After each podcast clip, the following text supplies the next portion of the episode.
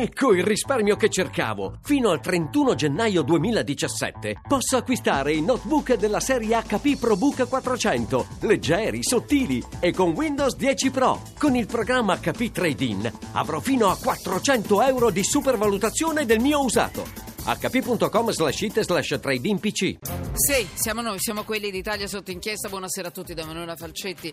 Sono le 17.43 minuti. Dove siete in questo momento? Fatevi sentire, scriveteci perché perché è affascinante immaginarvi mentre tornate a casa dal lavoro, qualche volta mi scrivete che invece state ancora lavorando ma con le cuffiette, insomma scrivete delle cose incredibili e io sono affascinata, mi fate volare fuori da questo studio e fuori dalle notizie a volte anche brutte. Sono le 17.43, mm, manciata di secondi, dicono che a quest'ora, ieri ce l'ha ripetuto anche il presidente di Nomisma, che a, questo, a quest'ora ci sono tra i 20 e i 25 milioni di auto in giro. E quindi il mio obiettivo qual è? Di agganciarvi a Italia sotto inchiesta. Siamo su Perisco, potete anche vederci, guardarci se vi va. Io non sono un gran spettacolo, ma se vi va potete anche seguirci con tutto quello che succede dentro lo studio e dentro la regia. Entrate in Twitter e entrate nella radio che si vede. Questa è Radio 1 poi messaggi 335 699 2949 Twitter chiocciola sotto inchiesta puntata piena ma veramente carica. E noi intanto saluto subito Alfonso Sabella benvenuto. Davvero, davvero benvenuto. Eh, eh, niente, va bene. Magistrato, già sostituto procuratore del pool antimafia di Palermo di Giancarlo Caselli, assessore alla, leg- alla, legalità del comune di Roma con il sindaco Marino, autore del libro Capitale infetta, Rizzoli, questo nel 2016, quindi quest'anno, e cacciatore di, mafio- di mafiosi Feltrinelli 2009. Ho letto tutto, è finita la trasmissione, ciao, buongiorno a tutti. Cucù. No, resti qui dottor Sabella, perché la notizia... la notizia... Ma l'ha capita dopo qualche secondo, dottor Sabella? Che cosa? era una sciocchezza di battuta solita quando, le, le, quando gli ospiti sono importanti, hanno grandi... Ehm... Non mi metta in imbarazzo. allora, no, volevo essere come al solito odiosa, che lo so fare benissimo. E, ehm, quindi niente, no, entriamo nell'argomento. In realtà le riesce benissimo il contrario. Eh, se lei ci prova, ecco. Stop, complimenti. Allora, c'è un punto sul quale noi continuiamo a battere ininterrottamente e non ci stancheremo mai. Adesso mi devo inventare qualcosa, un tormentone. La corruzione. Allora, ripetono tutti che è il male di questo paese ed è un male che ci morde il collo, il cuore, il portafoglio, quello che vi sta più. A, mm, al quale tenete di più. Allora, è arrivato tra l'altro un rapporto del gruppo degli stati contro la corruzione. Si chiama Greco, eh, questa. Allora, che praticamente ci bacchetta, tanto per, per cambiare, e dice che le leggi italiane non sono in linea con gli standard del Consiglio europeo. Quindi a, aggiunge anche che su nove eh, raccomandazioni rivolte al nostro paese nel 2012, solo tre sono state soddisfatte. Qui cinque mancano dei provvedimenti legislativi, una non è stata presa neppure in considerazione. Quindi, quindi migliaia di mm, come si può dire, di chi se ne frega eh, da parte nostra nei confronti di chi ci chiede meno corruzione, migliora la trasparenza sui finanziamenti ai partiti, così dicono loro, nulla di fatto sulla prescrizione, la cui riforma giace da mesi in Senato. Sto leggendo da eh, le agenzie di oggi. Ne parla il Fatto Quotidiano, ne parla Italia Oggi, ne parla il Sole 24 Ore. Allora, lei, Alfonso Sabella, che è diventato anche un po' un punto di riferimento su questo, sulla corruzione, sulla lotta alla corruzione, con le battaglie che lei ha portato a casa. Che cosa mette sotto inchiesta di questo paese? Ce la meritiamo, sta sberla, da parte dell'Europa? Beh, forse del Consiglio d'Europa. anche qualcuna in più e ah, soprattutto ecco. ce la meriteremo dai nostri cittadini. Vero che, vede che siamo vede in quando, sintonia. Quando mm. nella nostra Carta Costituzionale non c'è bisogno di invocare l'Europa, c'è scritto l'articolo 54 che tutti i cittadini che sono chiamati per svolgere pubbliche funzioni lo devono fare con disciplina e onore, mi pare che ci sia già la chiave di lettura di tutto quello che poi non è avvenuto in questo Paese. Il nostro purtroppo è un Paese profondamente corrotto, corrotto dalle fondamenta da tanto tempo, potremmo essere orgogliosi dal fatto di essere passato nell'ultimo rapporto dal 69 posto tra i paesi più corrotti al 61 quindi abbiamo anche fatto, abbiamo fatto qualche piccolo avanti. Che bravi! Dobbiamo però insomma credo che ci di essere particolarmente orgogliosi di questo posto eh, che ci mette agli ultimi posti d'Europa e ci mette allo stesso livello di paesi dove il rispetto delle leggi è una, soltanto una, un'opzione o le leggi sono soltanto un consiglio. Eh, vede però una cosa bisogna riconoscere, al di là del fatto che eh, le raccomandazioni del gruppo degli Stati contro la corruzione siano state o meno adottate nel nostro Paese, qualche passo avanti ultimamente si è fatto, si è fatto qualche passo avanti molto concreto, noi dobbiamo dare atto per esempio, guardi, sul tema della prescrizione della corruzione, che al di là del fatto che adesso c'è un, de- un disegno di legge impantanato al Senato e chissà che cosa succederà eh. vista l'attuale crisi politica, però dobbiamo eh, pensare che fino al maggio del 2015 prescri- il reato di, di, corruzione si prescriveva in sette anni e mezzo. Adesso? Adesso almeno siamo arrivati a punita 10 anni, 12 anni e mezzo, che sembrano tanti, ma in realtà sono pochi. Sono sempre pochi. Pensa, se uno pensa quando si accertano i reati, quando il momento in cui questo tipo di reati non è un reato come la rapina, l'omicidio che si accerta immediatamente, si accerta normalmente a distanza di molto tempo da quando i fatti sono, sono accaduti. E quindi eh, siccome la prescrizione opera a partire dal momento in cui il reato è stato commesso e non dal momento in cui il reato è stato scoperto. E allora ovviamente questi tempi che sembrano lunghi in realtà sono brevi.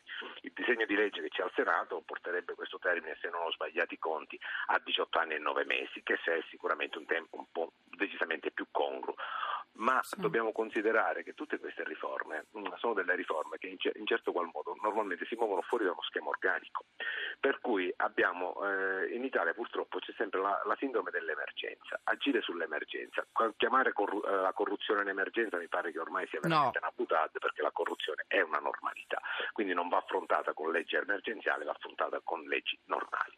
E con leggi normali occorrerebbe per lavorare sulla corruzione ma anche su tanti mm. altri fatti eh, di reato che, che, che che comunque sono, mh, destano particolare allarme sociale nel nostro Paese, credo che una riforma organica del processo penale ci debba essere. È una riforma organica del processo sì. penale che deve prevedere, vede, per esempio, noi aumentiamo. Mi fa degli esempi pratici di tutto quello che dice, perché almeno noi capiamo ah. quanto, quanto ah, puzza questa, sì, questo reato. La, la, prescrizione la portiamo quasi a vent'anni, va benissimo, un tempo assolutamente congruo. Ma che cosa determineremo in pratica? Lo dico da brutale, eh, bieco e stupido utilizzatore di, sì. di, aule di giustizia. Sì. Determineremo un meccanismo che sarà quello che ci sarà un maggiore ricorso da parte degli imputati a riti alternativi.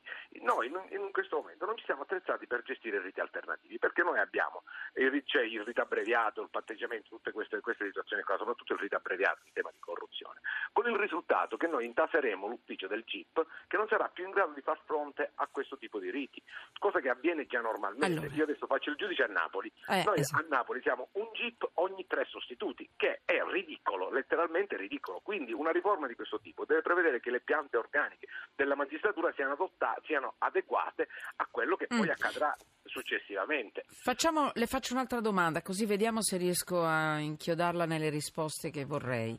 Ma non perché le voglio io, perché devo capire. Eh, al di là delle riforme possibili, che cosa accade oggi nei paesi più virtuosi del nostro. Voglio dire, degli esempi pratici. Qua succede così, nei paesi, nei paesi in un paese più virtuoso, più con meno corruzione. I corrotti vanno a casa. Cosa che nel nostro paese non avviene, perché per esempio ancora oggi, nonostante i, pari, grandissimi passi avanti che, che si sono fatti negli ultimi anni, ancora oggi noi non abbiamo strumenti per mandare a casa il corrotto.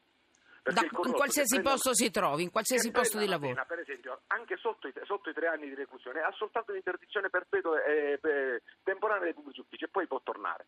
È un eventuale procedimento di licenziamento. Le faccio un esempio, guardi, molto bra- eh, banale, non faccio nome e cognomi, ma racconto il caso. Che è la un, cosa più gustosa. Eh, un, un, un, ingegnere del, dell'amministrazione penitenziaria viene beccato con le mani con, nella marmellata mentre si intasca una, una tangente di 7.000 euro per dei lavori di ristrutturazione in un carcere.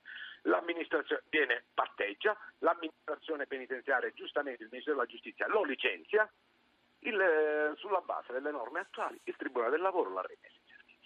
Ora io dico perché io cittadino devo avere un pubblico funzionario che è già corrotto, che, che è stato corrotto? Mi dispiace un padre di famiglia, ma la logica del padre di famiglia ormai non ce la possiamo più permettere in questo paese. Perché, vede, no, guardi, noi... mi scusi, ha ragione lei, un corrotto rimane un corrotto. Se ha, se, corrotto, eh, se ha commesso un reato... Fai un, altro, fai un altro lavoro, ti diamo la possibilità di... Ma, ma mi scusi, non si va in carcere per un uh, reato di corruzione? No, va eh, in, guardi, so. in carcere in questo paese, andiamo a vedere il numero dei colleghi ah, bianchi che abbiamo nelle patrie galere sono pochissimi sulla base di tutte le riforme garantiste che abbiamo fatto in questo paese. Io non voglio passare per il giacobino, però diciamo subito che noi ci permettiamo, per esempio in Italia, cosa che nessun altro paese permette, quattro gradi di giudizio e più gradi cautelari. Noi abbiamo anche un altro grado dell'udienza preliminare che è un grado di giudizio e questo per tutti i tipi di reati, anche i reati più inutili, cioè, cioè di minore allarme sociale, che hanno tutte le garanzie giustamente. Anche quando ti prendono con le mani nella marmellata, anche con le intercettazioni. Sì, guardi, quando vedi certo. un video e senti un audio che è impossibile non... Insomma, non mettere... è un problema di prova, un problema di garanzie. È giusto anche che sia Ed così, attenzione, attenzione è, anche che, è anche giusto che sia così, però io credo che questo Paese debba fare anche un ragionamento di tipo uh, pratico. Io non posso dare le stesse garanzie a chi rischia un'ammenda di 200 euro eh, e a chi rischia invece l'ergastolo. Io le garanzie le do a chi rischia l'ergastolo, tutte quelle. A quello gliene do un pochino di meno. Ho capito. Tutto sommato, se abbiamo fatto, per carità, non si dovrebbe mai dire, non mai, mai un errore giudiziario, ma purtroppo gli errori giudiziari capitano, solo il fatto che paga 200 euro di, di, di ammenda e pazienza, abbiamo sbagliato su questo, se paga invece una persona che si è fatta anni di galera il discorso diventa diverso, quindi è giusto che, che in questo caso sia... Facciamo esempi, se in questo paese, la, dove si annida la, la corruzione? Mi faccio anche qui degli esempi pratici. Le posso, le posso dire una cosa che sì. anche forse la corruzione si annida di più sul, sulla burocrazia che sulla politica in questo momento ma è, ehm, se, sembra una cosa assolutamente... No, no, fuori, no, io la seguo. Ma è, ma, è, ma è, purtroppo la realtà. Noi, che cosa si è, si è determinato in questo Paese? Noi da, con la legge Bassanini abbiamo oh, scelto giustamente di separare l'indirizzo politico dalla gestione amministrativa Vabbè. e abbiamo così in, inevitabilmente in un paese che non aveva strumenti anticorpi contro la corruzione spostate le mazzette dalla politica all'amministrazione. No, oppure tutte e due se le dividono? Guardi, no, ci sono ancora ovviamente... Ci sono Però meno politica lei mi diceva. Però, però le faccio un esempio banale eh, Roma Mafia Capitale, nel processo Mafia Capitale noi abbiamo un funzionario che non era nemmeno un dirigente, un funzionario, un quadro, a cui vengono trovati a casa 572 mila euro contanti murati nel, eh, nel muro eh, dentro le buste del, con scritto Roma Capitale. Questo era un semplice funzionario. Dalle intercettazioni emerge che per corrompere un onorevole capitolino, cioè un consigliere comunale di Roma, il massimo rappresentante della politica a Roma, la sede in assemblea capitolina, con la stessa organizzazione gli dava 1000 euro al mese. Io la, la, prego di fare un po' di conti. Io l'ho fatti. Significava che questo consigliere sì? capitolino. E poi chiuda perché quello, le devo leggere un messaggio bellissimo. Sì, per eh. pigliare quello che ha preso un banalissimo funzionario si doveva far corrompere per 47 anni di fila.